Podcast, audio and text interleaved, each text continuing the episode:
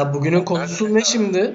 Bugünün konusu frontend e, kütüphaneleri. Aslında frontend kütüphaneleri biraz geyik ya. Yani frontend kütüphaneleri demeyelim de ona. JavaScript diyelim mi genel olarak? Aynen öyle Bir de şeyi de tartışmıştım yani. Değil mi? 6-7 sene önce ne yapıyorduk? Şimdi olaylar nereye geldi? Bence burası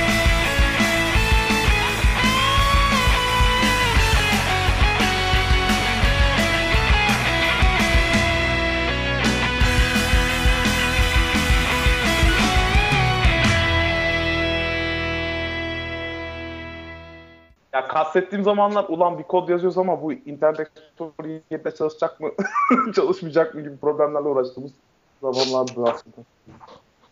Hala yok mu o işler ya? Hala uğraşmıyor muyuz? Aslında uğraşıyoruz hala. Bir şey değişmemiş o zaman. Ya hala uğraşıyoruz da aslında Internet Explorer 7 falan kalmadı. Bir de yani onu artık şeyler falan zaten çok iyi abstract etmiş yani e, client side framework'lar. Ha. Abi yine var ya CSS MSS var hala dert ediyorsun. CSS var da JavaScript yok abi sonuçta ya. Yani. Ya şöyle var. Şimdi daha da garip aslında. Ba- e, eğer en son versiyon şeyleri gireceksen. O e, Babel falan kullanman gerekiyor değil mi? Ne? Babel diye bir e, framework var. çalışmış Murat. Tabii ki. ya bir framework var da e, şu an ECMAScript ile ilgili bile yazabiliyorsun onunla. E, Babel diye bir şey. Browser compatible, compatible şey çıkarıyor sana. JavaScript çıkarıyor. E, Angular'ın örneğin şeyini hiç kullandım. İşte son versiyonunu. Internet Explorer 8'i destekliyor mu Babel sayesinde?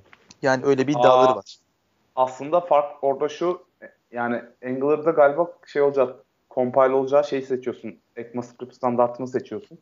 Hmm. Aslında browser o Angular'ı tekrar JavaScript'te derliyor yani. Yani aslında neyse oğlum konuşalım şimdi bir sürü Angular'ı neyle yazıyorsun ama? Dart'ta mı yazıyorsun? TypeScript'te mi yazıyorsun? Ee, Mert program başlayalım mı? Herkes Ba- başladık zaten. Başlamadık mı? Başlamış olduk ya smooth bir geçiş yaptık. Aynen. Ya abi oradaki olay benim anladığım kadarıyla şu. E, ECMAScript'te compile oluyor ama TypeScript'in falan diğerlerinden farkı şu. Bir de superset olayı var ya işte. Orada JavaScript, düz JavaScript yazsan o da geçerli. Yani.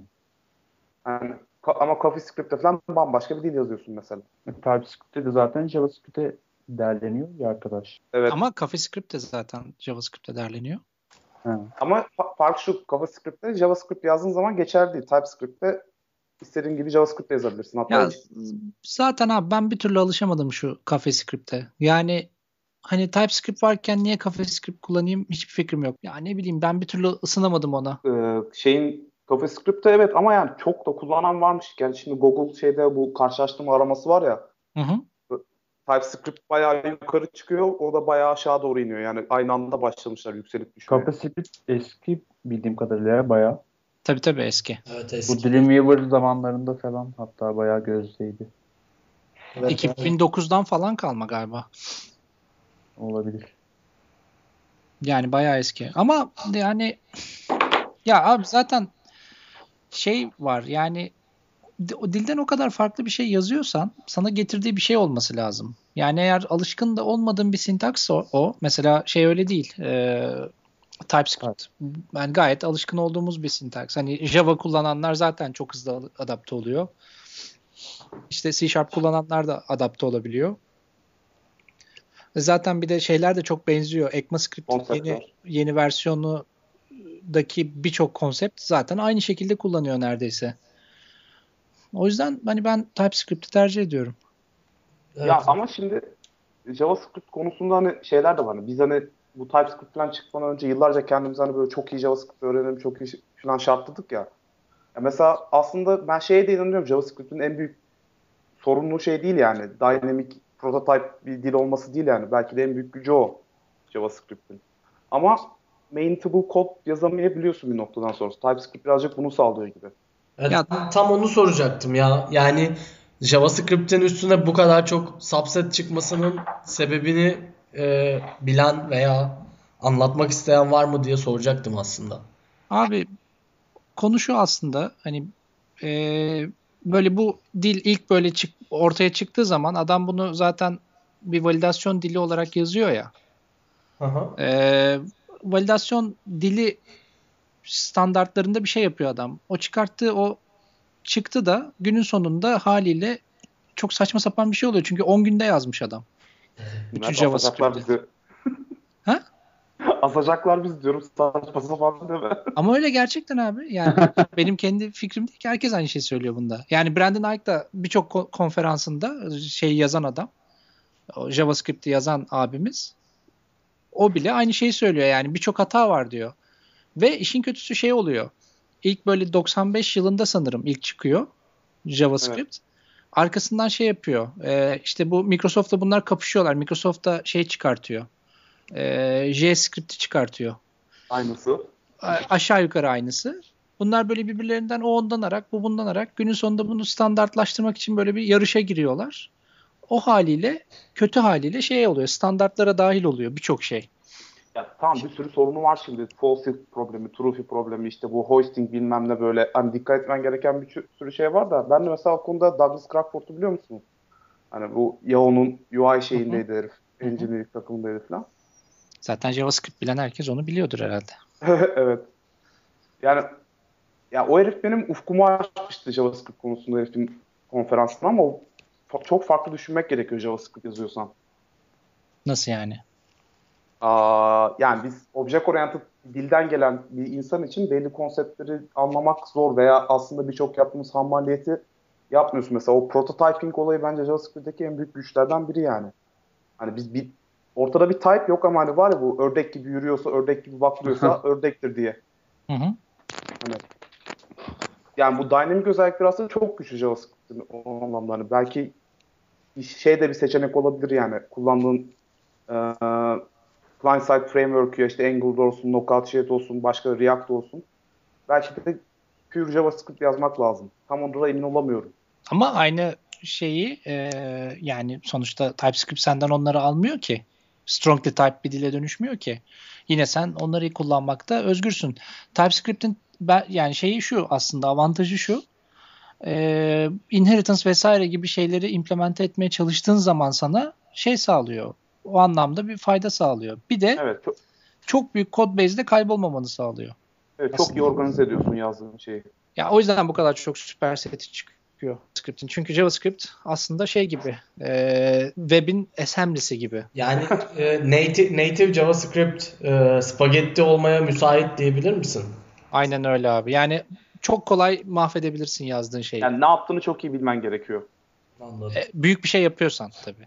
Yani bu da dilin çok iyi tasarlanmadığı anlamına geliyor biraz da. Evet ama güzel yönleri de var onun. Yapamadığı anlamına geliyor anladığım kadarıyla. Hani seni şöyle yap demeye yönlendirmiyor zorla. Evet aynen öyle. Aynen öyle. Birçok yoldan gidebiliyorsun. Ve muhtemelen yanlış yolu seçmek çok daha kolay. Aynen öyle. Zaten şey vardı yani birçok browser artık izin vermiyor ama eval konusu vardı Ha. mesela. evet. Evil is evil. Yani o, o baya baya büyük bir problemdi. Onun dışında şeyde performans anlamında çok ciddi vardı JavaScript'in çok eskiden. Yani mesela for'u işte şey normal standart bir yani mesela Java'da ya da C Sharp'ta yazdığın ya da PHP'de yazdığın gibi yazarsan e, beklediğinden daha yavaş çalışabiliyordu. Ama JavaScript'le ben ilgilendiği şey bence şu yani hiç development bilme çok az bil yani birazcık C sintaksi olan bir şey bil. Gene browser'da bir şey yaptırabiliyorsun yani. O kadar da basit bir dil aslında bir anlamda da yani. Yani herkes Belki JavaScript de- yazabilir aslında. Belki de biz C Sharp'a çok alışkın olduğumuz için bize o dünya biraz garip geliyor olabilir ya. Geçen Python'a baktım ben mesela. Yani C Sharp'taki gibi hayvan gibi bir structure falan bir şey oluşturmadan direkt kodlamaya başlayabiliyorsun. Ama scripting dili yani öyle bir fark otomatikman oluyor abi. Tabii.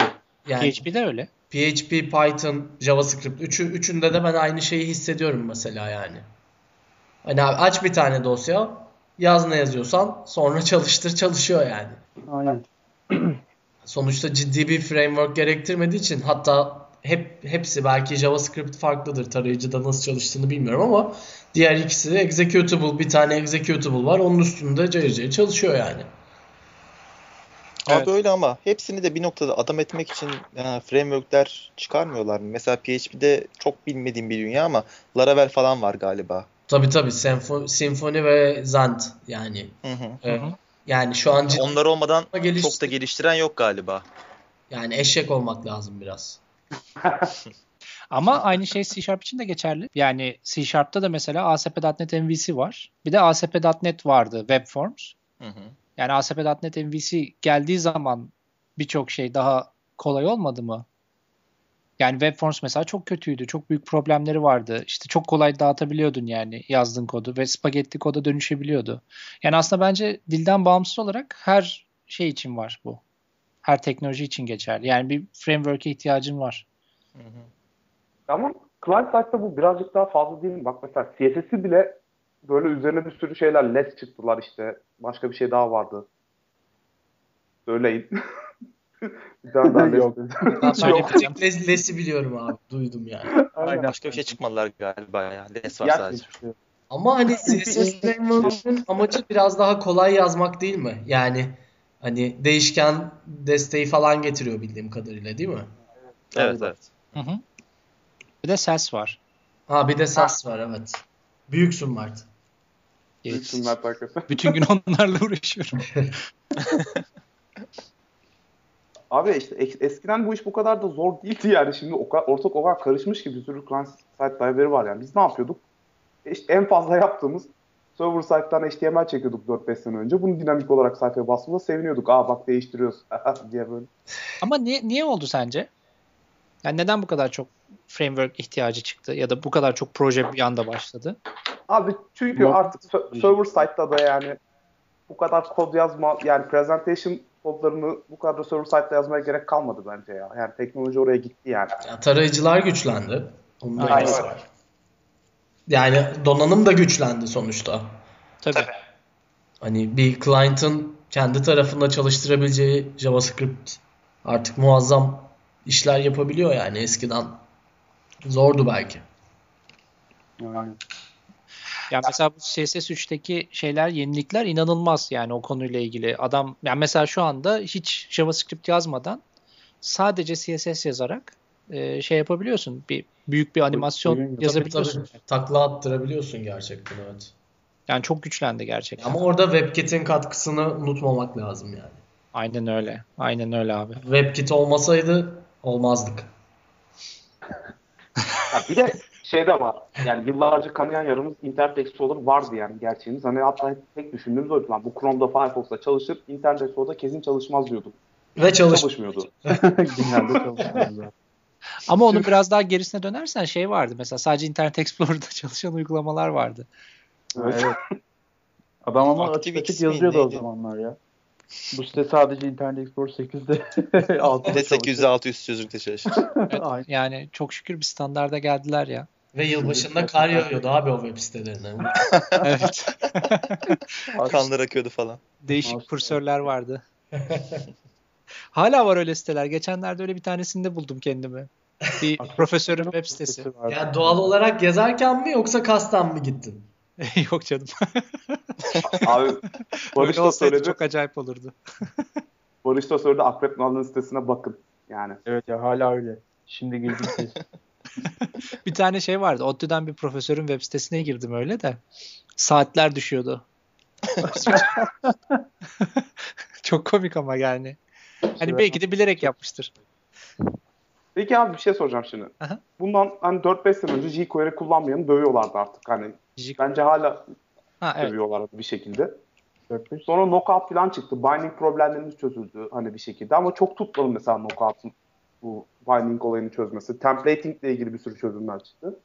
Yani anladığım kadarıyla e, günümüzdeki client side framework'ler işte Angular 2 olsun, ondan önce bir e, veya React aslında bu React tam olarak öyle değil galiba da komple bir sana framework sağlıyor. Baştan aşağı al her şey burada. Templating'inden binding'ine kadar. Sen sadece işine odaklan. Presentation logic'ini yaz. Hı hı. Yani bu noktaya gidiyoruz galiba. Tabii. Yani aslında şöyle abi. e, şimdi artık konseptler çok da değişti. Yani artık e, modüller e, işin içine girmeye başladı. Yani component driven development çok revaçta. Abi paket Yani React- var artık yani sonuçta. Evet. Yani React olur, şey olur, e, Ang- Angular olur. Onların hepsi zaten o şeyde geliştirme yapıyorsun. Komponentler yapıyorsun. E, ve HTML elementler yaratıyorsun. Aslında yaptığın şey o. Ve browser'da bunları anlıyor. Yani sen yeni bir component yarattığın zaman onu aslında browser'a register ediyorsun. Yeni bir element olarak. Mesela diyorsun ki işte e, customer list, customer tree list diye bir komponent yaratıyorsun. O bir e, element oluyor ve o render oluyor. Yani o konu çok genişledi. Knockout'la Angular aslında çok yakın zamanlarda ortaya çıktı. Aynı konsept için, MVVM için. İkisi arasında aslında hiçbir fark yok. Yaklaşım olarak aynılar. Fakat olayı ele alış biçimleri farklı olduğu için e, arada farklar oluştu ve Knockout biraz daha yavaş kaldı. Özellikle yavaş kaldı. Bir yani, de Angular biraz daha kapsamlıydı galiba Knockout'a göre. Evet. Özellikle performans anlamında çok ciddi problemleri vardı Knockout'un. Bir de e, en büyük problemi bence Knockout'un observable yapman gerekiyordu her nesneni. Fakat Angular'cı, Angular'da direkt olarak bir nesne yaratıyordun. Dolar scope üzerinden eriştiğin zaman evet. otomatik bindingleri hallediyordu. Şimdi şöyle bir durum da var. Yani observable deyince bu React şey reactive extensions'ın böyle her platforma yayılması özellikle JavaScript dünyası galiba o tarafı çok hareketlendirdi reactive extensions'ta. Ee, çok kullanılıyor benim gördüğüm kadarıyla client side tarafında. RX mi? Aha RX Reactive Extensions. Evet yani şu anda şeyde falan onu kullanın diye öneriyorlar Angular 2'de. Ee, bir konuda beni aydınlatabilir misiniz acaba? Yani bu şimdi Angular 2'nin ne yaptığını kısmen biliyorum. İşte data binding meselesini çözüyordu bir. İki de muhtemelen aynı şeyi TypeScript, Dart vesaire şeklinde çözüyor bildiğim. Hı hı. Ee, React'ta sayfalarda parça parça komponentleri render etmeye yarıyor. Doğru mu biliyorum? Veya bu bir görevi mi? Onu da bilmiyorum. Bunları abi mesela sıfırdan bir tane JavaScript uygulaması oluşturacak olsan backend'de olmadığını varsayıyorum. Data source'da bir tane JSON abi duruyor işte o folder'da. Hangi bu saydıkları saydığınız teknolojileri ne amaçla nasıl kullandığınızı şöyle birer cümle bir anlatabilir misiniz? Bir aydınlanayım. Abi şimdi aslında çok mu geniş ee, oldu soru? Çok geniş oldu ya. o yüzden bir 40 dakika konuşabiliriz yani. Anladım. Nereden başlasam? Şu şeyden başlayayım aslında. Skali okuyayım bir ara ya gideyim de.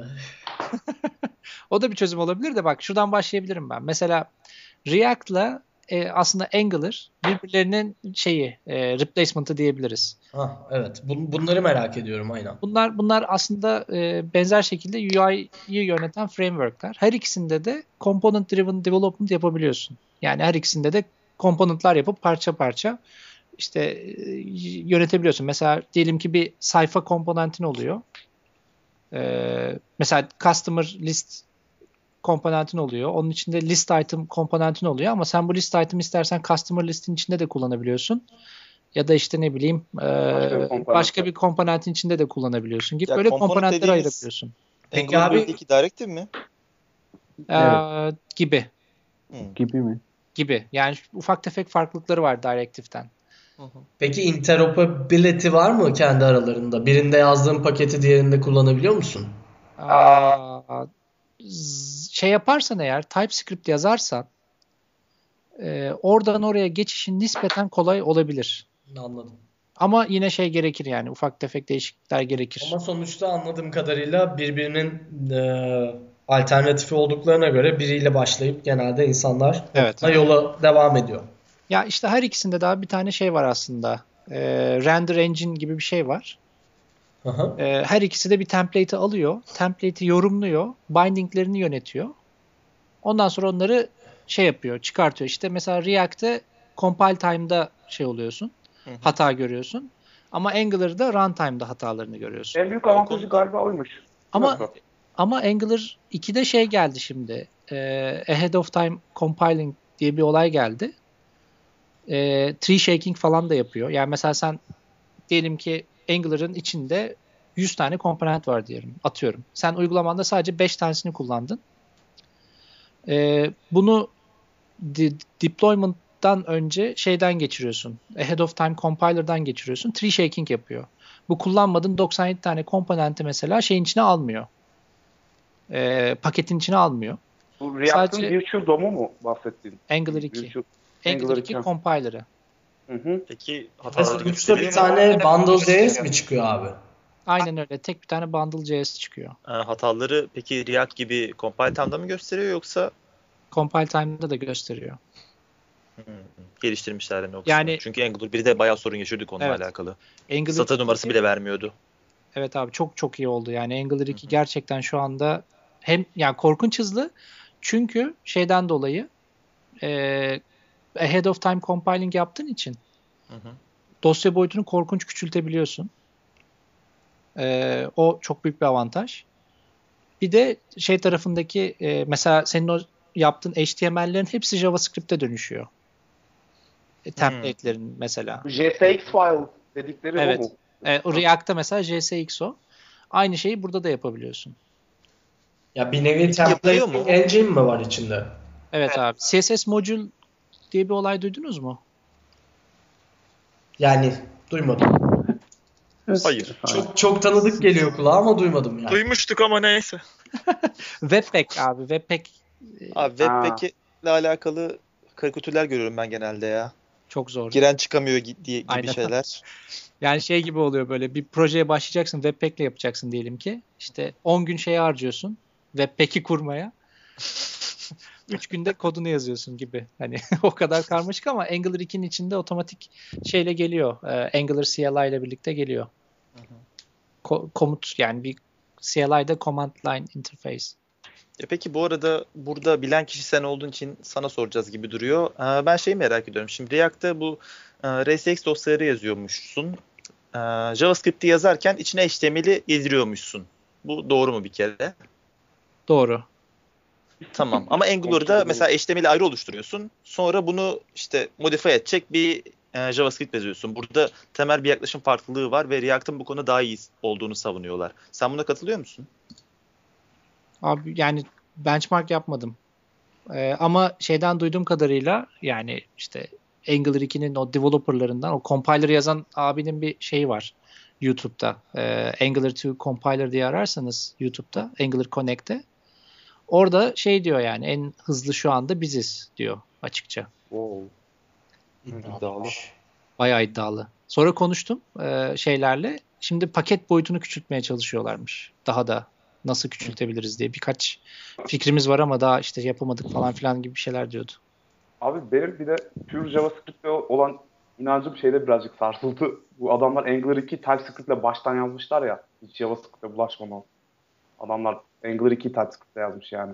Hani insanlar galiba buna inanıyorsa bir şey de var galiba. Ama ben gene de JavaScript daha çok Ben seviyorum. oradaki olayı tam anlayamadım ya. Yani Angular neden direkt TypeScript kullanmaya karar verdi? Microsoft'un bir ürünü sonuçta. Google'ın kendi ürünü olan Dart'da benzer şey görmüyor muydu orada? Yani TypeScript'te alternatif olarak adamlar Dart kullanamazlar mıydı? Dart da kullanıyorlar galiba ama niyeyse da- TypeScript'i birinci sıraya koydular evet. Abi ilk kendi dillerini yazmaya karar vermişler.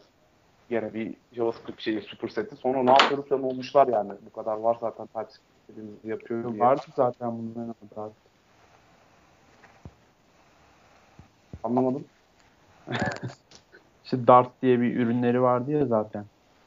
Hani onu kullanmak yerine direkt TypeScript'i kullanmaya karar vermişler. Ya da bir şekilde Microsoft'la bir anlaşma falan Abi dönmüş herhalde orada tam. bence bence orada konu şey ama mesela TypeScript yani Microsoft'un o işi desteklemesi bence çok büyük bir artı. Çünkü Microsoft desteklediği zaman gerçekten bütün tooling'i için vesairesi için yatırım yapıyor. Evet. Ee, bence en büyük şey o. Yani en büyük artı o. Mesela şeyin e, auto completion'ı var. işte refactoring için bir sürü tool'u var VS Code'da. İşte şeyler için böyle navigation yapabiliyorsun. İşte go to source diyorsun, implementasyonuna gidiyorsun falan. Öyle hazır yani hepsi. VS Code'u kullanırsan bunların hepsi sana otomatik olarak geliyor. Ya da birkaç tane extension yükleyerek geliyor. Ee, bence en temel şeyi o. Şeye geçelim mi? Bu package'ları yönetme şeyleri de galiba oradaki trend de hani eskiden npm işte gram falan millet şey yapıyordu. Şimdi galiba farklı şeylere evrilmeye başlamış orası. Biz seviniyorduk aa Nuget kullanmayacağız diye artık. Hani package management olayı da değişmiş gibi veya farklı bir noktaya gidiyormuş gibi gözüküyor. Yani çok hızlı değişiyor oğlum ben Abi o hangi ara demo oldu ya? Abi yetişmek imkansız gerçekten. Sene 2010. Ya şey var bir tane Facebook'un e, neydi ya ismi unuttum ya. Bakacaktım ona bir türlü bakamadım. Yarn diye bir şey var yanılmıyorsam. Package Manager'ı var. Ee, ya şimdi NPM gene kullanıyorsun abi. Onda bir şey yok. Ee, NPM hala da belki de en geçerli olanı. Ama Facebook bütün şeylerinde bu React'çılar Facebook'tan gelme ya onlar. Ee, onların hepsi bütün şeylerinde, konferanslarında hep Yarn'ı kullanmayı söylüyorlar. Yani onu kullanın diyorlar. Çünkü mesela NPM'in en büyük problemi şey e, npm mesela bir projeyi indirdin GitHub'tan. npm install dedin. İnternetin hepsini indiriyor sana. evet abi. Yani mesela bir paket var. O paketin depend olduğu başka bir paket var. Dev dev gibi ya. Evet o birkaç yerde daha kullanılıyor diyelim ki başka dependency'lerde. Hepsi için indirmiş oluyor sana. Böyle günlerce npm install'u bekliyorsun. Yarın bu problemi çözüyor. Yani zaten npm'den sanırım forklanmış. Çok da sallamayayım ama bildiğim kadarıyla yani öyle bir ortak bir şeyleri de var. Hani bir noktasında forklamışlar. Onun üzerinde değişiklikler yapmışlar. Ya zamanında Microsoft'un yaptığı paralel JavaScript olayını sanki şu an Facebook yapıyor gibi. Çünkü TypeScript için de bir tane equivalent dil geliştirmişler Flow diye. Gerçekten ihtiyaç var mı diye düşünüyor insan. Ama ya bu ya bak mesela şey için böyle değil. Package Manager için böyle değil. Aynı paketleri indiriyorsun aslında aşağı yukarı. Ee, aynı package JSON'ı okuyor ikisi de. Yani sonuçta sen uygulamanı yazarken dependency'lerini gene package JSON'a yazıyorsun.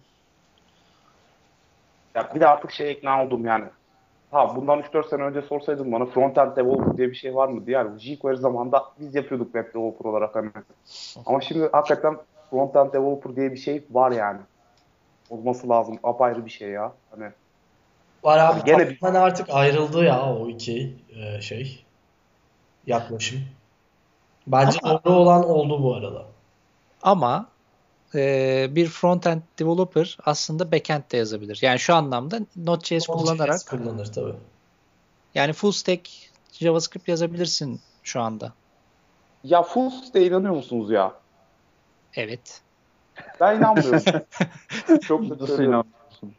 Hayır ya full stack developer deyince o zaman anladığımı anla- anlatayım. Çünkü kavramlarda ortaklaşalım. Şimdi Tamam. full stack developer deyince bana frontend'inden database'ine kadar her şeyi programlayan adam ve ortaya proje çıkaran adam geliyor.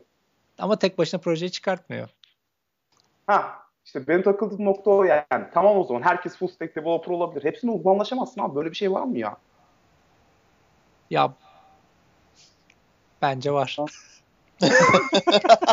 Hayır bak önce programcısı olursun. Hayır abi olur mu? Mahallenin Bundan programcısı Türkçe demiyorum. firmalarda mesela öyle değil miydin aslında biraz da? Ya işte öyle de yani tamam database yazabiliyorduk hani bir takım işte sorgular, mongular bilmem ne ama bir DBA geldiğinde seni tokatlayıp gönderiyordu yani. Böyle bir gerçek var. Senden Abi- bir yol beklemiyorlar ki zaten o tür şeylerde bence. Abi bir dakika hakikaten yani DBA zaten illaki seni gelir tokatlar. yani adamın çünkü hayatı o. Adam bütün gün şeye bakıyor. Veri tabanına bakıyor. yani normal Aslında değil mi? bir, bir projeye girsen elinde bir backend'den iyi anlayan bir DBA ve ayrı bir frontendçiyle mi girmek istersin yoksa 3 tane full stack developer'la mı girmek istersin? Full stack developer'la girmek isterim. Ben- Abi ben inanıyorum full stack'e. Niye böyle diyorsun? Abi o inanmıyorum zaman. ya. Az önce dedin ki DBA seni tokatlar. Aha. yani database konusunda asla o kadar iyi olamayacağız. 3 full stack developer bir araya gelsek de bunu yapamayacağız.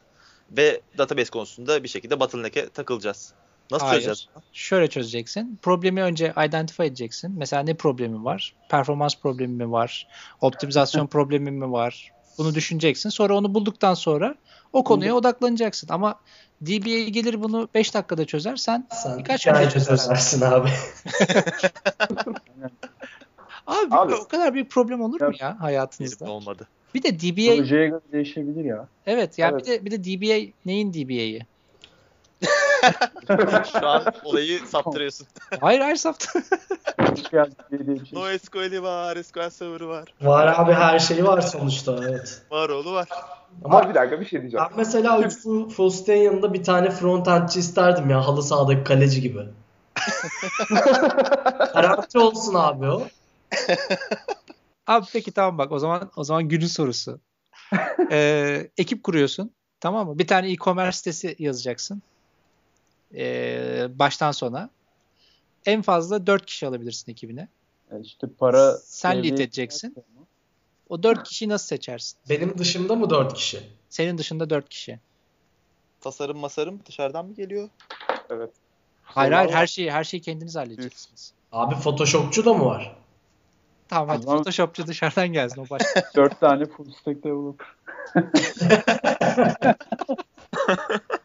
Madem paramız yok. Ama Deniz öyle düşünmüyor. Ya Abi ben de öyle düşünmüyorum. Valla. ya. Yani Ya o durumda DBA'yı almam gibi geliyor Evet. ya. Ben de almam abi TBA. O var ya bu programın sonunda abi alttaki yorumları okuyun ya. TBA'ler bize böyle güm güm geçirecek yani. DBA konusu değil bir dakika. Mani- manipüle ediyorsunuz konuyu şu an. tamam. Olay şu Berk bir dakika. Biz bundan 7-8 sene önce bu Superman Developer diye bir kavram vardı. Hani database'inden şeyine kadar frontend'e kadar her şeyi bilecek yazılım ilanları falan çıkıyordu. Evet. Hani böyle işte SQL bilecek, .NET bilecek, CSS bilecek. Biz buna o zaman karşı duruyorduk yani. Böyle saçmalık olur? Herkes alanında uzmanlaşmalı diye. Ya şimdi hayatımızda ne değişti de full stack developer'lık şey oldu yani. Ben o zaman da bunu destekliyordum Deniz. Ben, destek Abi bak bir dakika bir dakika. Şimdi şöyle düşün. Yani full stack develop, developer nerede eksik kalır? Yani bir şeyde eksik kalır. O yani eksik kalabilir diyeyim daha doğrusu. Kalır biraz genel olur da. Yani mesela tasarımı yapamayabilir. Hani orada sıkıntı çıkabilir. Yani belki e, CSS tarafında o kadar da güzel bir şeyler yap, yapamayabilir. Hani o kadar güzel olmaz. Ama mesela e, yani sonuçta şeyini yazar. Mesela AngularJS geliştiriyorsa ön yüze AngularJS ile yazar. Ondan sonra da API'lerini yazabilir gene. tamam abi o zaman şöyle diyelim. Şöyle full stack developer diye bir şey yok. Developer diye bir şey var yani. Bunu biz de yapıyoruz. Uzmanlaşmış developer diye bir şey var galiba. Evet. Bak bu güzel. Uzmanlaşmış alanında. Ama diğerlerini de yapıyor. Ya full stack alırken de ona göre alabilirsin aslında o zaman. Dört kişi alacaksan bir tanesi database'i daha iyi olan ama diğer işleri de yapan. Birisi frontend'de iyi olan ama diğerlerini de yapan. Hepsi birbirine Nereden buldun bu adamları bir de? Türkiye'de çok zor abi. Wildcard. Türkiye'de çok zor. Dediğim gibi ben karşıyım ya. Ben kendime demem full stack developer ama dediğin, dediğin kavramlar sınırları buysa yaparız yani biz de kutu kutu bu- çıkaralım. Bak bir proje eğer production'daysa ve devam ediyorsa hali hazırda full stack developer'lar o kadar zor bir duruma düşüyorlar ki böyle darmaduman oluyor yani adam. Oraya mı koştursam, buraya mı koştursam, takım içi destek mi versem, pazarlamaya mı destek versem, bug mı fix etsem, yeni feature mi geliştirsem, ön yüz mü yazsam, ne yapsam? Yani nasıl yetişecek abi? Hadi projeyi çıkartırken okey de proje çıktıktan sonrası da var. Onu da düşünmek lazım. Ya, ya bence buradaki işte şirketlerin full stack developer araması ya da direkt kendi alanında uzmanlaşmış kişileri aramasının sebebi biraz paraya dayanıyor yani. Adamın Tabii. farklı farklı kişileri alabilecek gücü varsa öyle yapması daha mantıklı. Ama yoksa da full stack developer developer yani. Ya takım O da koordinasyon açısından kolaylık, eminim kolaylık yani. Hatta çok net. Çünkü abi hani 5 kişi alıp onları koordine edeceğine 2 kişi alıyorsun mesela yani. Hı hı. Yani baktığın yıl- zaman Yani 2016 yılında galiba şöyle bir durumda var. Artık hani tamam hepimiz anladığım kadarıyla backend tabanlı insanlarız. Yani ama hep web dünyasında geliştirme yaptık. Veya kendimize web developer diyorsak yani cayır cayır client side'da artık yazabiliyor olmamız gerekiyor. Ki Yani hepimiz zaten o yöne doğru gidiyoruz bir anlamda. Tamam backend'imiz güçlü ama forehand'imiz Şeyde- yoksun diyorsun. aynen. Ya, Ya çünkü söyledim. et Öz- özür dilerim, özür dilerim. Sen devam et. Ya çünkü presentation logic 5 sene 6 sene öncekiyle aynı değil artık. Hakikaten artık orada yani bir presentation logic yok sırf. Orada bir business logic var yani. Ve development yapılıyor. Yapabiliriz arkadaşlar. Eskiden yapılmadığını mı düşünüyordun yani? Ama bunlar da Ya eski adamlar yapmadı. fotoğrafın abi. rengini değiştiriyor. Ama Deniz hala da o kadar çok yok bence. Yani olmamalı da. Hani frontend'in görevi şeyin aslında frontend demeyeyim ona da şey diyeyim presentation o ön yüzün görevi bilgileri toplayıp e, arka tarafta API'lere göndermeli hani. Eğer çok fazla bir şey yapıyorsan zaten o da biraz sıkıntı ol- olmaz mı?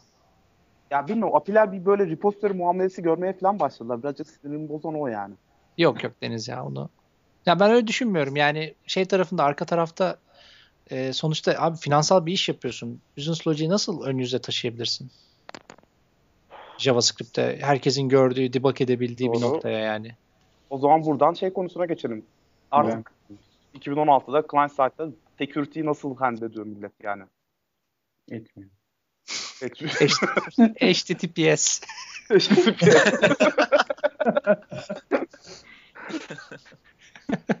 En güzel çözüm. Şifreli. Ya ama şeyler falan bu Webpack falan e, şey yapıyor zaten. Hani obfuscate'e yakın derecede küçültüyor şeylerini. Hani ABC'ye çeviriyor birçok isimleri. Unpack edilmiyor mu abi?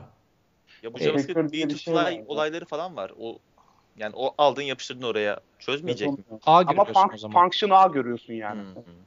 Anladım. Ama okursan anlarsın tabii. Biraz uğraştı. mı? Yani Birkaç saatini alır yani. Ya o kadar olmaz da. Abi bu arada bir de şeylerden bahsetmek istiyorum ben. Yeni webde şöyle olaylar da çıkıyor. Mesela biz şu an şeyleri takip ediyoruz şirkette. Google'ın aa, şeyi çıktı. Mobile AMP Accelerated? Pages mi? Neydi bırak o ya? AMP mi? AMP ha. AMP diye bir şey çıktı. Accelerated Mobile Pages. Mobile değilmiş. Evet. Burada mesela be- belli bir Google'un kendi HTML taglerini, kendi JavaScript library'ini ve inline CSS'ler kullanarak, inline demeyeyim de in-page mi diyorlar nasıl page tanımlıyor style'ları. Google mesela bunları bir çeşide cache'leyip çok hızlı açılmasını sanki hani hakikaten mobile application havasını vermesini sağlıyor page'lere mesela. Millet landing page'lerini veya diğer başka şeylerini buna gazeteler özellikle geçirmeye başlamış. Tak diye açılıyor. Hani bunlar var. Ee, Google nasıl sağlıyor bunu? İşte Google'a özel şeyler yazıyorsun orada. HTML tagleri var mesela. Şimdi örnek veremiyorum da mesela A elementinin yanına bir tire çekip başka bir şey yazıyorsun. Ona Google'dan uygun kod- gittiğin zaman mı? Yani arama sonucunda gittiğin zaman mı? Aynen öyle.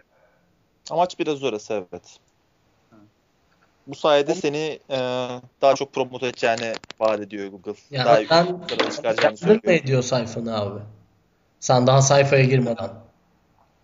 Belli şeyleri cache'liyor abi. Kendi alt, altyapısıyla beraber ve bunları hani load ettirtmiyor. Direkt tak diye getiriyor. Anladım. Ben Bir nevi ona- CDN'lik yapıyor yani o zaman. Gibi sanırım. Hani çok detayına hakim değilim ama yazdığın sayfalar birazcık kısıtlı oluyor. Çünkü onun şeyinde yazman gerekiyor. Onun yapısında yazman gerekiyor çoğu şeyi. Ama bayağı millet geçmiş yani. Bir de şey sonra kendi dillerini çıkartırlar abi. hep hep böyle oldu yani. Sanki web şeyi de bitirecek gibi. Ben bunu hep iddia ediyordum bu arada onu da söyleyeyim. Web mobile native lo- mobile application'ları da bitirecek gibi gözüküyor. Şey falan var. Şimdi progressive web application diye bir yaklaşım çıktı. Duydunuz mu bilmiyorum. Hı hı. Yani adamların sağladığı şu. Yani tabii browser'ın bunu belli feature'larını desteklemesi gerekiyor. Page'lerin offline çalışmasını da sağlıyor yani. Bir state tutuyor içeride. O anki yani hiç page'e ulaşılamadı 404 bilmem ne onları almıyorsun. Hakikaten sanki mobile application aç, açmışsın da internete bağlanamamış hissi veriyor ve böyle direkt shortcut'ını oluşturuyor mobile ekranına. Oradan sanki application açar gibi açıyorsun. Gerçekten o da çok hızlı mesela. Progressive Web de bir yükselişte. Bunlar filan ya farklı bir yöne doğru gidiyor web. Abi o güzel de mesela o tam olarak native application'ı gene şey yapmıyor çünkü donanıma erişemiyorsun. Evet. Aslında bir API koymuşlar öne. Ama Yani sonuçta browser'a erişiyorsun Chrome yani.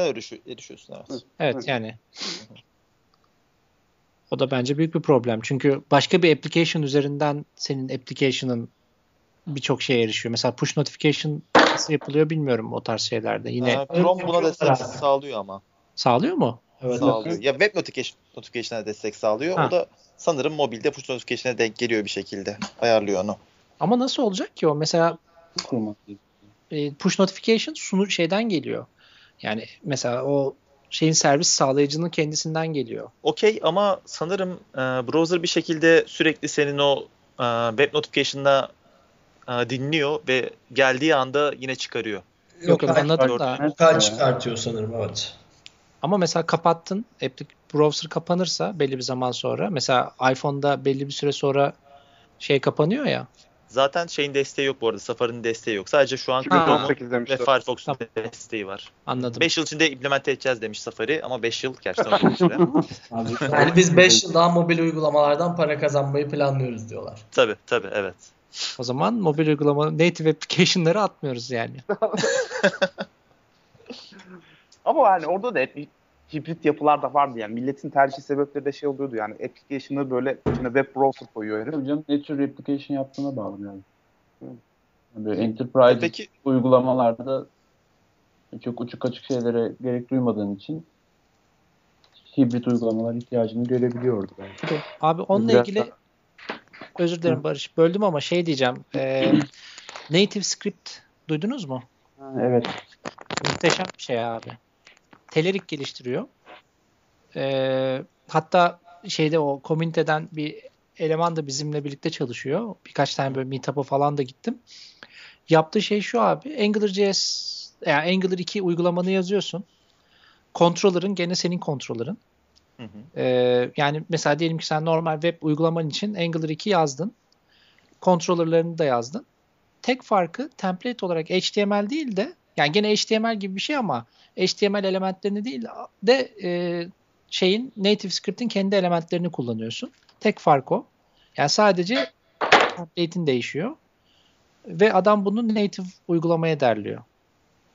Ha, Muhteşem bir şey. React tarafında bir rakibi Ha, var. evet. React Native diye. Hı hı. Bayağı Orada da bir paralellik var yani. Bu gerçekten ama yani ben gördüğüm kadarıyla yani hani bayağı inceledim. Çünkü bizim böyle bir projemiz başlayacak yakında. Ee, şu anda gördüğüm en iyi alternatif bu. Çünkü şey çok güzel yani uygulamanı yazdım bitti. Production'a aldım webde. Birinci önceliğin oydu diyelim ki. Sadece tek yapacağın şey template'lerini değiştirmek. İstediğin platforma derliyor. Abi edge case olaylarda ne yapıyor? O bence çok hani soru işareti. Tabii ki vardır çözümleri de. Hep böyle kıl kıl bir şeyler yaparsın ve o olmaz ya. O derlenmez yani. yok yok. Mesela ne gibi? Abi ne bileyim işte bir şey çizeceksindir ekrana da çizemiyordur. İstediğin gibi çizmiyor Ha. falan. Tabii ama o şey zaten. Ee, CSS destekliyor. CSS 3 bilmiyorum hiç onu denemedik biz. Hani bizim yaptığımız şey sonuçta basit bir uygulama olduğu için. Yani basit demeyeyim de şey olduğu için. Ee, yani işte kullanıcı müşteri talebi toplayan gibi ya da işte Hı. kredi ihtiyacını belirleyen falan gibi bir uygulama olduğu için çok şey değil. Ee, çok fazla öyle UI ihtiyacı yoktu. Ellerindeki şeyler karşılıyordu. E, Peki bu Cordova'dan ne bileyim PhoneGap'ten falan daha mı iyi? Ee, ya çok hızlı abi. Hı hı. Ee, Diğerlerinin performans sorunu vardı çünkü. Evet ve yani onlar yani Cordoba'da bilmiyorum. Ee, hiç denemedim. Yani şeyini görmedim. Angular 2 denemedim hiç orada. Hı hı. Ee, ama bu direkt Angular 2 desteği olduğu için e, direkt olarak bizim birinci tercihimiz oldu. Yani bunu kullanacağız biz. Yani siz tüm siteyi Angular 2 üzerine kurmayı planlıyorsunuz frontend'de öyle mi? Evet. Hı hı. Aynen öyle. Abi şimdi bir de her şeyi bitirebilecek bir şey geliyor ama tam da emin değilim şu kadar iddialı konuşmayayım. Meteor falan mı ne yani? Abi web önümüzdeki iki sene içerisinde web assembly diye bir şey gelecek. Low level dillerle web'e bildiğim böyle diyeler gibi assembly'ler yazıp onu browser'larda çalıştırabileceksin ve hani Mozilla var- çalışıyor ona. Duymuştum. çok acayip olabilir yani. Bir anda dünyamız değişebilir gibi geliyor bana. Şey e, ASM JS'yi diyorsun değil mi Deniz? ASM, JS aynen. Şey- Ondan influence olmuş daha doğrusu. Ha şeyin e, Mozilla sanırım yazıyor onu.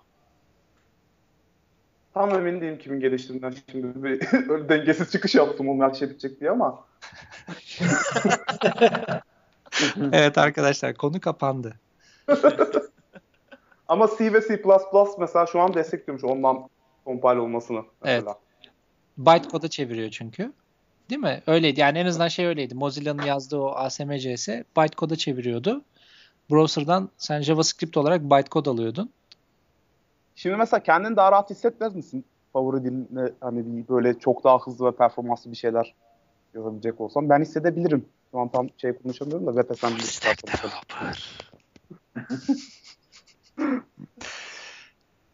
Sessizlik. Frontendçiler rahat hissettim. Frontend çalışıyorsun. bir de abi HTTP 2 geliyor. Ne? Evet abi. Abi Yani tamamen HTTP protokolünü yeniden yazıyorlar ve işte aa, mesela adamlar şey iddia ediyor. Hani biz eskiden hep her şeyi bundle'lıyorduk ya e, bir sürü request atmasın falan diye. Mesela HTTP 2'de öyle bir şey yapmaya gerek kalmayacakmış. Hatta daha performanslı olacakmış. Onlar asenkron olarak şey yapacakmış falan. Web e, web worker. Web worker'lar. HTTP 2 protokol ya tamamen HTTP sıfırdan yazmış herifler. Mesela browser'lara bu destek de geliyor. Yani bayağı web'e doğru gidiyoruz. Arkadaşlar haberiniz olsun. Abi zaten orada değil miyiz artık? zaten? zaten ne yapıyoruz? Chrome Chrome yalan olacak yani. Internet Explorer 10. Evet. Ben geçen gün bir tane şey gördüm. Ee, bir proje, Cactus diye. Duydunuz mu onu? Ee, web browser. Şeyde yazılmış. E, Node.js'te yazıyorlar. Vay. Ee, şey tabii cross platform çalışabiliyor. Yani daha henüz geliştirme aşamasında. Ee, ama bir şey vardı ya bir dayı vardı hani Azer Koçulu diye hatırlıyor musunuz? Hani Node.js'ten birkaç Ha, şey çektiği tamam. zaman birkaç kütüphanesinde ortalık yıkıldı yani. Evet. Evet. Ee, o Right to left miydi neydi? Ha, evet. o Allah kahretsin. onlar yazıyorlar. Onlar elektron kullanıyorlar. Elektronu biliyor musunuz? Duydunuz mu hiç bilmiyorum. Elektron şey abi, e, desktop uygulaması yapabilmen için e, cross platform bir framework. HTML ve CSS kullanıyorsun ama desktop uygulaması çıkartıyor sana. Yani böyle çalıştırılabilir bir exe çıkartıyor günün Vay. sonunda. Microsoft'la denemişti de. E, şeyde kullanıyorlar bunu. Vi- Visual Studio Code var ya. Aha. O mesela elektron. Not- Node.js'te yazılmış bir uygulama o tamamen. TypeScript. Node.js, elektron. Visual Studio, şey Visual Studio Code. Evet. Tamamen Node.js. Evet, yeni bir şey daha öğrendik bugün. Ee, mesela bugün Biraz o kaktüse denk geldim. Kaktüs çok güzel bir şey abi. Bir web browser elektronla çalışıyor. Daha başlangıç aşamalarında. Ee, epey bir yolu var. Yani şeyin projenin. Ee, ama inceleyebilirsiniz. Hem de çok da güzel bir örnek şey için. Hani yani istersen webde de çalıştırabileceğin bir şeye benziyor yani. Browser içinde browser gibi mi? Gibi. Evet yapabilirsin yani. Te- yani teorik olarak bence mümkün. Keyifliymiş. Ben keyifli. Ama ben son olarak son olarak dedim sanki programı kapatıyormuş gibi. Şey söylemek istiyorum. Ben gittiğimiz yerden memnunum. Hani hakikaten eskiden hak ne yaparsak yapalım. ister web forms'a yaz, ister MVC ile yazar. .NET siteyi açısından konuşuyorum. Ya bir şekilde o presentation layer'la business birbirine giriyordu. Bir şeyler oluyordu. Ayıramıyordum ve yani çok iyi de kotaramıyordun orayı. Şimdi hakikaten sorumluluklar çok iyi ayrılmış durumda yani. Bir API açıyorsun ama bu her yerden kullanılabiliyor. Mobile uygulamalardan, web uygulamalarından. Yani şimdi Evet. biz- şey var mı? Full stack developer. Yok abi ben inanmıyorum. Sen, sen onu söyle. Ama ya bence var ya Deniz. Sen inanmıyorsun. Yok abi. Ben, ben oraya geri dönmek istiyorum ama böyle. Bu kadar developer kendi kendine oluşmuş olamaz ya. Ya full stack iddiasında olabilirsin de yani o kavram bende çok farklı şeyleri işaret ediyor yani. Kabullenemiyorum yani. Travmam var orada. Yok abi bir insan her şeyde uzman olamaz ya. Full stack developer. O zaman hepimiz full stack developer'ız Adam yani. zaten O zaman ayrı bir ki. Hayır ama o zaman yani böyle bir ayrı bir kavram uydurmaya gerek yok full stack developer diye. Biz bunu zaten yapıyorduk se- senelerdir yani. Abi öyle diyorsun da şimdi mesela bir adamı işe alıyorsun. Diyor ki adam ben hiç hayatımda JavaScript yazmadım diyor. Siz beni JavaScriptçi olarak almadınız diyor mesela. Böyle şeyler de başımıza geldi. Haklı abi. Web- Adam yazmadıysa yazmamıştır yani. Abi ya Yani. diyor ki ben yazmak istemiyorum JavaScript. Ya Ben backend'ciyim diyor mesela. Hı hı. Ya backend'ci Tamam. ne abi o zaman? Hadi tamam bak mesela full stack developer konusunu bir kenara bırak. Backend developer ne demek? Ben için pisine bulaşmak istemiyorum demek biraz. Ama güzel güzel tabir. Kendimi orada izole edeceğim demek. Değil mi? Yani Ya abi benim mağarama kapatın demek abi işte. evet abi.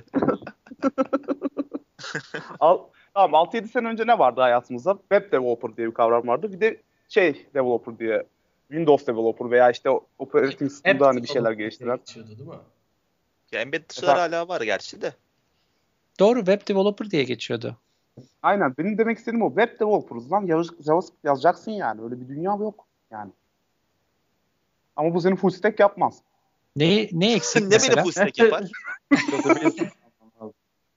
dur dur Fırat çok yaklaştık.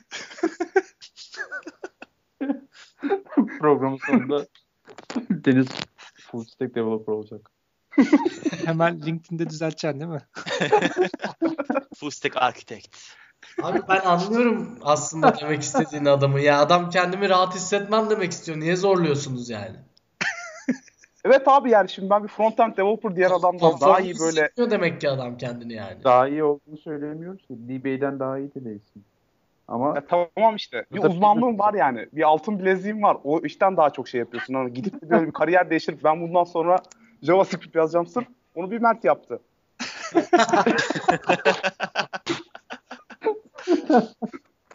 Vay ortalar Çok çıktı. geldi. Vallahi içinde varmış adamın bekletiyormuş. Sattın bizi Mert. Davayı sattım. var.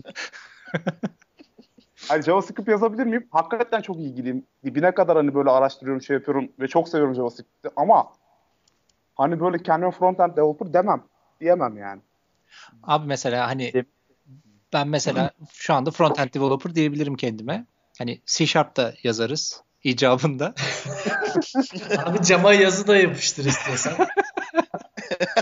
Ama mesela Tamam o zaman ben bir soru sorayım mı? Dur, dur, bir bitireyim mi? Dur, bir bitireyim. Tamam tamam. Ama mesela şey e, veri tabanına mesela yani iş veri tabanına kadar geldiği zaman yapabildiğim en fazla şey birkaç join yani. Ha bir de left join, right join o kadar. Bir de union. Ha, union aynen.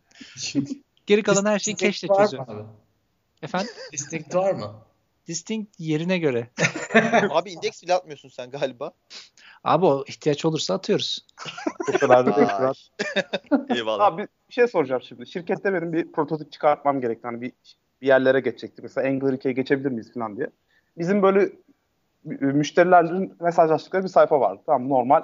Çok eski bir teknoloji de şimdi adını anmak istemiyorum. Yazılmış bir sayfa. Hı hı. Ben abi salı sabahı 9'da Angular 2'ye baktım. Sonra Signal'lara baktım. Sonra React.js'e baktım. Gittim abi bir prototip çıkarttım Angular 2 ve bu üç teknolojiyi kullanarak arka tarafta başka teknolojiler falan da kullandım ve hani ortaya çıktı bir şeyler çalışıyordu yani. Bildiğin instant mesajlaşma o yazıyor tak geliyor, o yazıyor tak geliyor. Arkada Signal koşuyor. Orada bir cluster yapı var Akka falan. Ben bunu hani şeyde yaptım tamam. Ama ben hala diyor demiyorum yani Angular 2 biliyorum ve böyle frontend developer'ım diye yani. Ya bunu dememe sebebin çünkü onu yaptığın yerde e, jQuery kodları olması değil mi? Ama onu da bir gün uğraş, bir gün daha uğraşsan çözebiliyor olacaktın. Frontend developer değilsin ama biraz full stack developer olabilirsin belki. Yani umut, umut, umut veriyorsun Deniz. Evet. Ben, İleride çok çalışırsan. ben umutlandım senin adına. Teşekkür ederim arkadaşlar yani ne bileyim. tamam yani. Bugün Stack full developer. stack developer'la ilk adımını attı.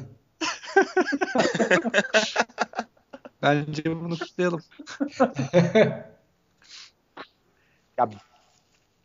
Ben hani şey yani Cowboy Developer diye bir kavram var yani. Hepimiz aşina mıyız bilmiyorum. Hani butonun arkasına kod yazdıran, hiçbir prensibi bir şey Bana- yapmayan sadece bana çalışsın yeter yani. diye. Ha. Hani ben öyle bir adam olarak şey yapmak istiyorum. Tamam Angular yazdım ama acaba ne kadar iyi yazdım? Hani bilmiyorum. Abi ama o birkaç abi. code review'a bakar ya. kadar da Bir iki tane adam. ya. Pardon. Evet. Abi code review kim yapacak peki? Ee, Ben işte. Frontend developer yoksa yine diğer O, o noktada yapacak. Hayır hayır tamamen öğrenme aşamasından bahsediyorum. Yani yanında iyi bir adam olmasının avantajını kullanmak lazım eğer varsa. Oturacaksın abi Ama adamla. Full, full stack developer alıyorsun ve sonra kovuyor musun buradan? Yok ya bak Source yapıp yok ben sa- tamamen öğrenme noktasındayım. Kimseyi işe alıp kovmadım abi. Ben kovamıyorum zaten kimseyi. Üz- üzülüyorum falan. Duygusalım diyorsun. Öyle yaş geliyor gözüme. Abi ama bak mesela şimdi şöyle bir şey yap bence şu çalışır. Hayatı boyunca böyle gerçi öyle bir şey yok. Hayatı boyunca nasıl olabilir ki? Yani son 5 senesini 4 senesini JavaScript yazarak geliştirmiş bir adamı alıp onun yanına bir tane de işte sürekli .NET yazmış bir adamı alıp iki kişilik böyle bir pair oluşturursan bu adamlar bence birbirlerini diğer konularda eğiterek birbirlerini full stack developer yapabilirler. Beraber çalışarak sadece. Evet. O- CSS. CSS de dahil mi? Yani bence dahil. Eğer Ya biliyorsa bu- içlerinden bir tanesi. Bir de full stack'in işte içerisinde CSS Photoshop falan da giriyor bazı yerlerde. Abi o bence başkasının işi ya. Abi peki o zaman üçüncü bir adam koysan o da assembly biliyor olsa mesela öğrene, öğretebilir mi diğerlerine? Proje varsa eğer pair yaparak yazacaklarsa bence öğretir. Bence de öğretir. Katılıyorum bu arada. Sen ne diyorsun Deniz? Yani Hayır. hayır ya Assembly öyle bir şey değil abi ya. Nasıl bir şey abi? E sen gözünü seveyim. Ama bir şeyi öğrenmekten bahsediyorum ben. Yani karate de öğretebilir mesela yani. Hani bir, tamam anladım yani de tamam eninde sonunda öğrenirsin de yani Assembly çok farklı bir şey ya. Ya o da Biraz çok ekstrem bir örnek olsun diye verdim canım. Hoş. Anladım anladım. Sağ ol sen beni destekledin ben de seni destekliyorum bu tartışmada. Ben ortada kaldım arkadaş. ben de seni destekliyorum o zaman. Teşekkürler. Fırat Yani- kimi destekliyor? Çalışmayı her o Trumpçı galiba. Öder Trump'a ya. Ama bak şimdi tamam Client side'dan konuştuk. Güzel orası çok farklı bir yere gidiyor ama yani backend de artık hani böyle bir API yazayım işte üç katmanlı mimari olsun database'e bağlayayım bir şeyler. Geçen hafta konuştuk mikroservisler, cluster'lar falan bile çok farklı bir yere gidiyor. Yani aslında demek istediğim o yüzden backend de yani başka bir iş oldu. Hani oranın architecture'ını kurmak hani full stack developer bunu yapabilir mi mesela böyle bir scalability, distributed programming ihtiyaçları varsa. Abi bence yapar.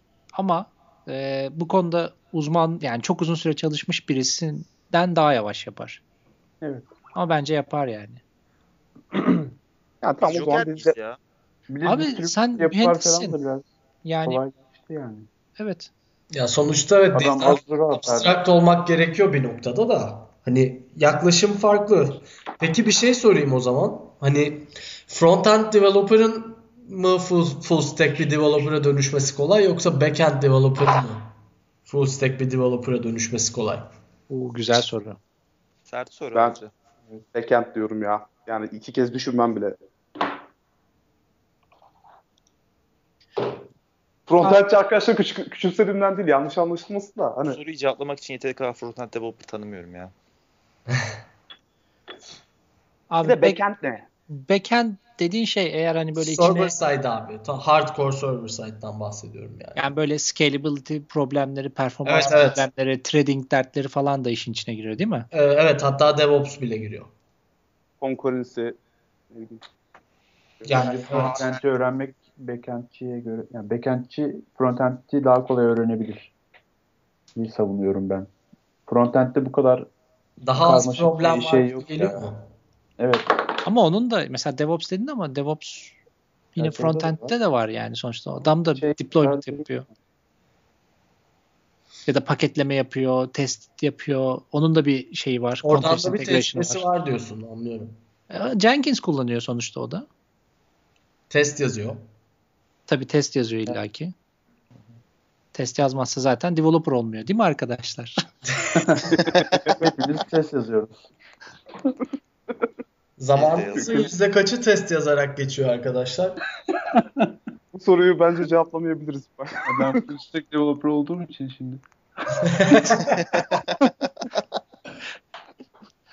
Valla benim %70, %60 herhalde.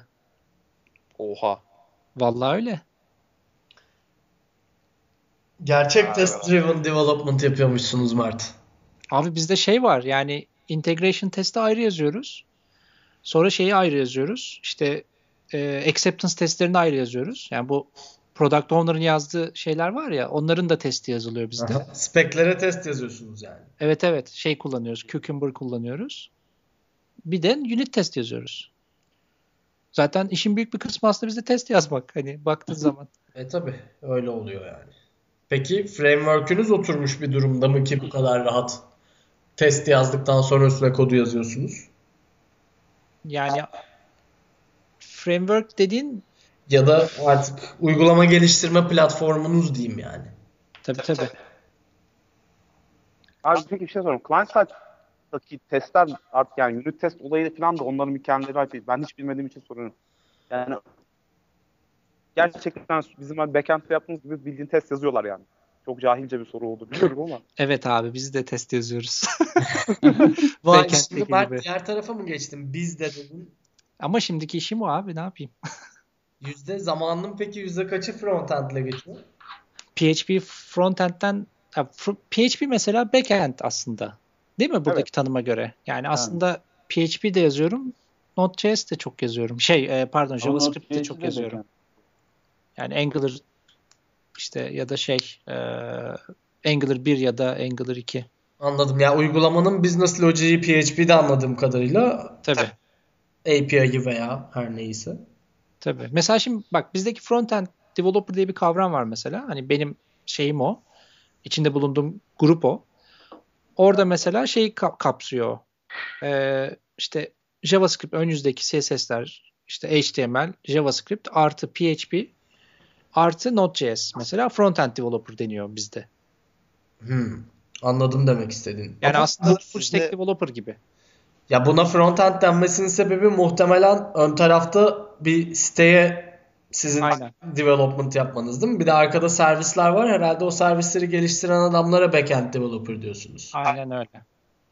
Abi zaten bir şey ya şimdi eskiden neydi? CSS HTML yapmıyor muydu bu adamlar hani 5-6 sene önce yine şey yapayım hani frontend developer deyince aklımıza bu geliyor. Yani şimdi aslında bir development'a döndü. JavaScript yazıp hani bir API kolları falan yaparak gibi geliyor bana. Şimdi demeyeyim hadi 2 sene diyelim. Hadi iki buçuk. Mert peki sence sizin şirketin e, organizasyonu doğru bir organizasyon mu? Çünkü frontend developer var diyorsun, backend developer var diyorsun. Senin kafandaki yapı bu değil aslında. Nasıl yani? E, senin söylediğin benim anladığıma göre en azından e, herkesin her şeyi yapabilmesi ama servisleri başkası yazıyor. Daha sonra siz o servisleri konsüm eden PHP kontrol alanı mı yazıyorsunuz? Sonra da işte Angular'da devam ediyorsunuz. Yani aslında e, ya servisler bütün business logic'i taşıyorlar. Hı hı. Biz de şeyden sadece sorumlu oluyoruz bu durumda. O business logic'i ön yüzde doğru düzgün göstermekten sorumlu oluyoruz. Peki şöyle bir yapı ister miydin mesela? Sen ara ara backend kısmında da iş yapabil ama canın istediğinde Angular'da da kod yaz gibi. Abi şimdi bak eskiden şeydi e, frontend ekibi vardı. E, diğer tarafta backend ekipleri vardı birkaç tane. Belli ürünlerde uzmanlaşmış backend ekipleri. Şimdi artık ekipler şeye döndü. Full stack ekiplere döndü. Yani Hmm. mesela şu anda benim ekibimde e, şey de var. Hani benim gibi frontend yazanlar da var. Artı arka tarafta .NET yazanlar da var. Hep beraber Ha, siz çalışıyoruz. bir mikroservis ekibisiniz yani. Gibi aşağı yukarı. Hı, tamam. Domain ekibiyiz aslında. Hı hı. Yani dolayısıyla bence bu çok iyi çünkü mesela şey oluyor bazen. e, ekipteki işte .NET developerlar başka işlerle uğraşıyorlar. Yoğun oluyorlar. Hı. E, bir şeyin de yetişmesi gerekiyor. Geçtiğimiz şeyde onu yaşadık işte 6 haftalık şeyde release'de. O zaman ben mesela şey yazdım. .NET yazdım. Hmm. Özlüyor musun .NET'i? Yok ya abi. yani olsa geçtiğim anda tadım kaçıyor. O kadar mı? Ya Vay arkadaş. Ya vallahi abi ya gerçekten yani şeyden sonra çok zor geldi.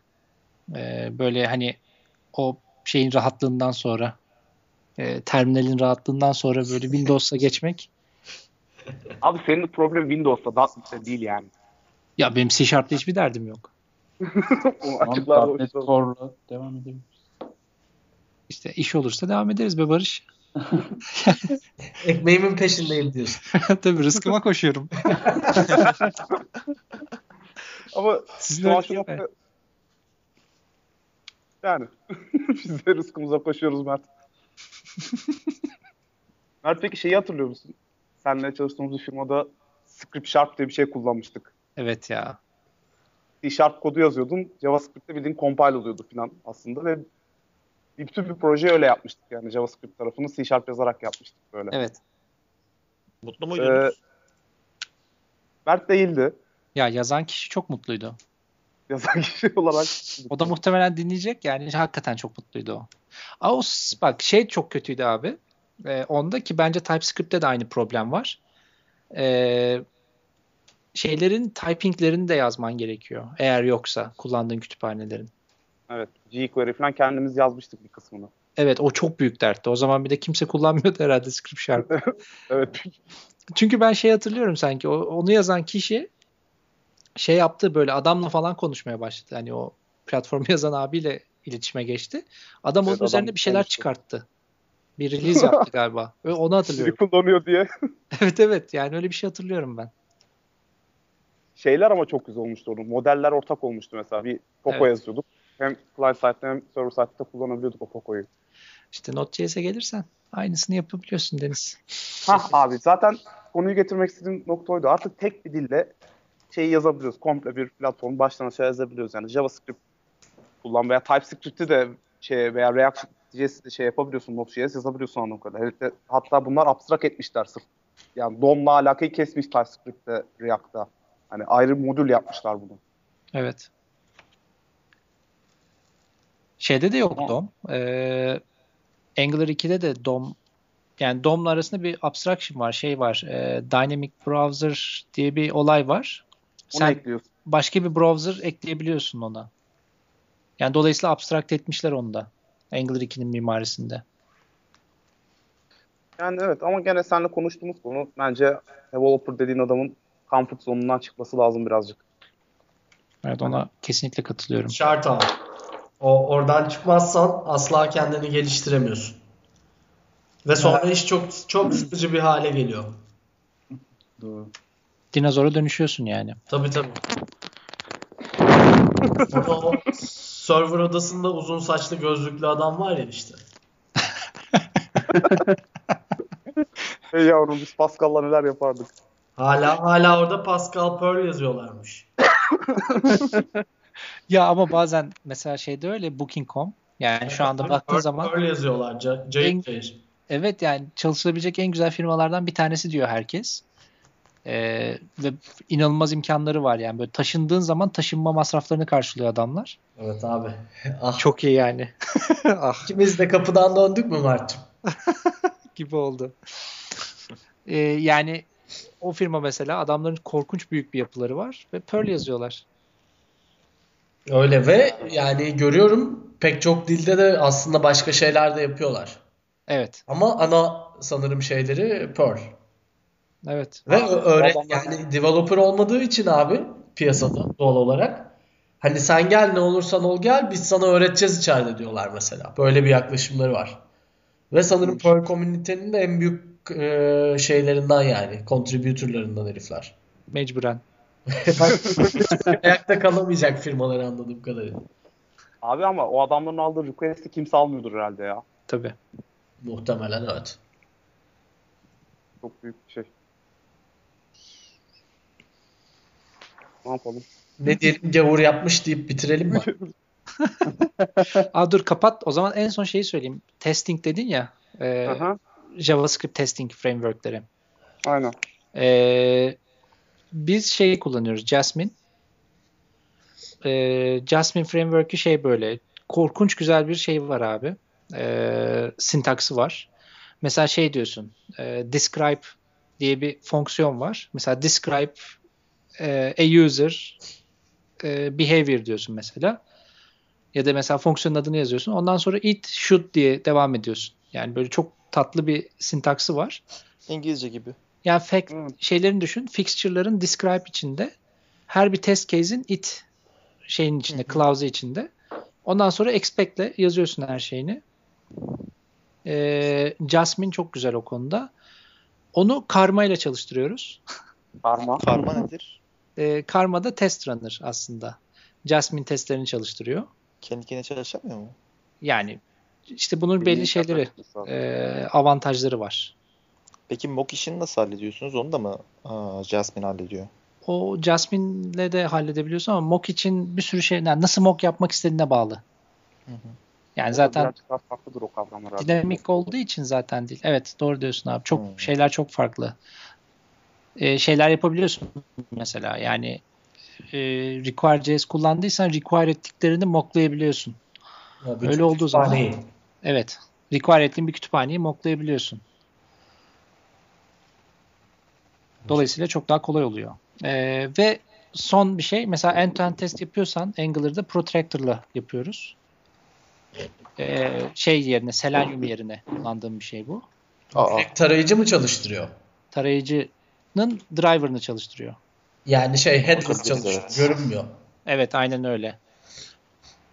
Bak mesela işte bizde mesela e, Jasmine'le yazdığımız yaklaşık e, 600 küsür tane test var. Unit test. Hı hı. E, şeyle onun üzerine bir de Cucumber'la yazdığımız acceptance testleri var. İşte given, e, then, where gibi böyle clause'larla yazıyorsun. Normal spec yazıyorsun. Bizde o testleri şeyler yazıyorlar. Product owner'lar yazıyorlar farkında olmadan. Bize requirement o şekilde geliyor.